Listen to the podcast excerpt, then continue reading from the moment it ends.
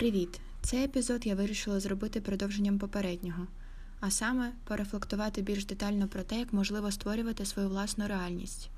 Але почати я б хотіла трохи з такого меланхолічного відступу. Я хочу сказати, що мені дуже боляче від того, що більшість українок та українців зараз не проживають своє життя, але виживають у ньому. Нестерпно боляче від смертей та калічень нашого народу. І якби в мене був шанс забажати будь-що одне, моїм бажанням була перемога України якомога скоріше. Я хочу та вірю у те, що ця перемога над Росією, що знищувала наші землі, нашу культуру та наших людей віками, відкриє безліч можливостей для розвитку нашої країни та припини коло знущань та знецінення українського. Мені соромно від того, що раніше я не знала та не цікавилася такими темами, як чому я, являючись українкою та живучи в Україні, розмовляю російською, або що це за війна на Донбасі та ЛНР, чи чому Крим у нас забрали. Я не розуміла, наскільки великий масштаб проблем у моїй країні та наскільки важливою для мене Україна насправді є. На жаль, для цього усвідомлення потрібно було побачити та відчути цей жах, що важко передати словами. Мені здається, що я мала сказати ці слова. І записую я цей епізод, як і всі інші, якщо бути чесною, і для себе у тому числі, щоб знаходити сили та хоч крихітне джерело спокою, аби продовжувати жити своє життя, а не потопати у болі та знедоленні. У попередньому епізоді я розповідала тобі про те, як мені подобається увесь час вигадувати щось власне. Наприклад, в мене цей рік є першим роком, коли я живу сама, і я його для себе відзначила як рік повного заглиблення у свій світ і як рік збільшення рівня своєї самостійності.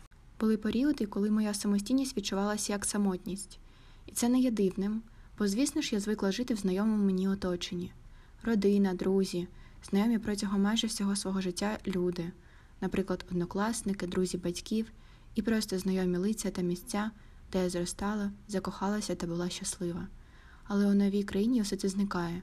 Ти не тільки фізично потрапляєш так би мовити нову реальність, але й внутрішньо втрачаєш метафоричний ґрунт під ногами. Саме таким чином, рефлексуючи про свій досвід, своє життя та саму себе, я відчуваю, що пізнаю світ, хоча б зсередини, і віднаходжу потрібні для мене відповіді. Це насправді не важко, головне зрозуміти, у якому стані тобі вдається повністю поринути до роздумів про саму або самого себе. Зараз можу проговорити банальні речі, для когось інші мої слова були вже знайомими та зафіксованими у власному досвіді, але я сподіваюся, що існують ті, котрі потребують ці слова тут та зараз. Отже, станом, у якому ти можеш повноцінно зазирнути до себе, може бути прослуховування музики, лежачи або гуляючи, записи у щоденнику, читання того, що тобі насправді подобається. У моєму випадку це щось з психології або філософії, перегляд фільмів чи навіть розмови з іншою людиною. Усе, що я проговорила, є моїми інструментами пізнання себе детальніше та свідоміше. Наприклад, навіть тоді, коли я спілкуюся зі своєю подругою або із хлопцем, я пізнаю себе та віднаходжу потрібні мені відповіді, задаючи своєму співбесіднику питання, які мене хвилюють, або ж коли слухаю його її, помічаю те, що було б корисним її для мене. На мою думку, це не егоїстично, але навпаки, для мене це є критерієм свідомого життя.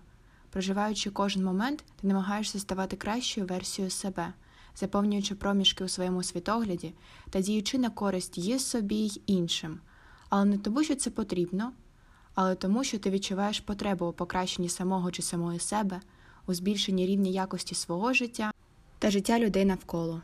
Важливо відчувати, що працює для тебе, і вже час припинити жити так, як хтось приписує тобі або як прийнято у соціумі. Головне, щоб я хотіла у цьому епізоді до тебе донести, є те, що не потрібно боятися власних думок та перебування із самим собою на самоті. Я, як ніхто, знаю, як це плутатися у власних думках і не розуміти, чому мої бажання чи потреби не співпадають із тим, що транслюється, скажімо, у медіа або у мотиваційних книжках, тобто у тому, що я вважала істинним путівником по життю. Я переїдала і дуже докоряла собі за це, і не розуміла, що мій внутрішній світ є найголовнішим, що в мене є.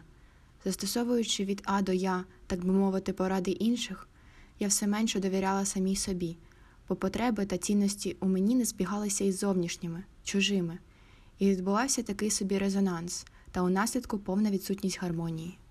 Бути самим собою на самоті не дорівнює самотності.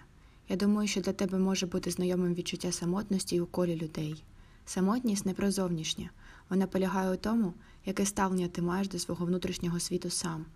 І коли я говорю про цей внутрішній світ, я маю на увазі те, як ти спілкуєшся із самим собою, ти піклуєшся про себе, як ти уявляєш себе внутрішньо.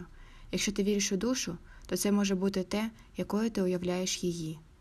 Мені, наприклад, у моментах потопання у тривозі або обтяжуючих думках допомагає уявляти свій внутрішній світ як дику, а тобто свободну, квітучу та зелену природу. Як бачиш, тут взагалі не йде мова про якісь людські риси. Я вбачаю себе внутрішньо як щось легке, могутнє та творче, тобто такою, якою для мене є сама природа. Я ще багато в чому можу знайти аналогію свого самовідчуття з природою, але зараз хочу відійти трохи в інший бік цих роздумів. Мені здається, що наше вміння мислити і є ключем до того, щоб віднайти своє щастя. І так само, як ми відрізняємося зовнішньо один від одного, і наші потреби, цінності і способи життя різняться між собою. Лише внутрішньо можна зрозуміти, що є добрим саме для тебе, довіряти цьому відчуттю і діяти відповідно. І от щодо мого нового життя у іншій країні, який співпав і з моїм повноцінним дорослішанням, тобто сепарацію від батьків та звичного дитячого життя, і з, як мені здається, формулюванням або ж зміцненням моїх найвизначніших рис, що не тільки характеризують мене як особистість, але й визначають мій приблизний напрямок по життю. Я впевнилася у тому, що я проживаю саме своє життя. Це найбільший скарб, який я коли-небудь знаходила, і це не від того, що до мене щось зійшло і сказало, що ти робиш все правильно. Мені просто не зникає відчуття того, що а. Те, що я роблю, подобається мені і потрібне іншим, і Б. Те, що я ще не зробила, але хочу в моїх силах досягти. Якщо для когось близький мій погляд на успіх, тобто успіхом для мене не є щось кінечне, але я тривалою справою, яка мені подобається, ніби для самурая шлях, і у той самий час ця справа ще й допомагає необхідна іншим. Раджу прочитати книгу під назвою Ікігай Ектора Гарсія та Францеска Міральєса. У цій книзі я знайшла та досі знаходжу заспокійливі та надихаючі мене слова для життя за власним сценарієм та власною філософією. Друже, дякую за те, що ти прослухав цей епізод. Буду рада отримати від тебе запитання або ж просто реакцію у моєму інстаграмі, який для мене є крихітним втіленням мого внутрішнього світу. У ньому ти також можеш під фотографіями прочитати кілька моїх віршів, написаних щодо війни, а тобто російською, але я знаю точно, що зовсім скоро ти будеш у змозі прочитати мої вже повноцінно рідні вірші, написані українською мовою. Посилання на мій інстаграм у описі до першого епізоду. Почуємося незабаром, бувай!